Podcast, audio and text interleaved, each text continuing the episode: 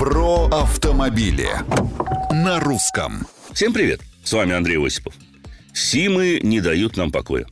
Да, рост аварийности с участием средств индивидуальной мобильности налицо. И вот Минтранс подготовил очередной, новый план запретов и ограничений.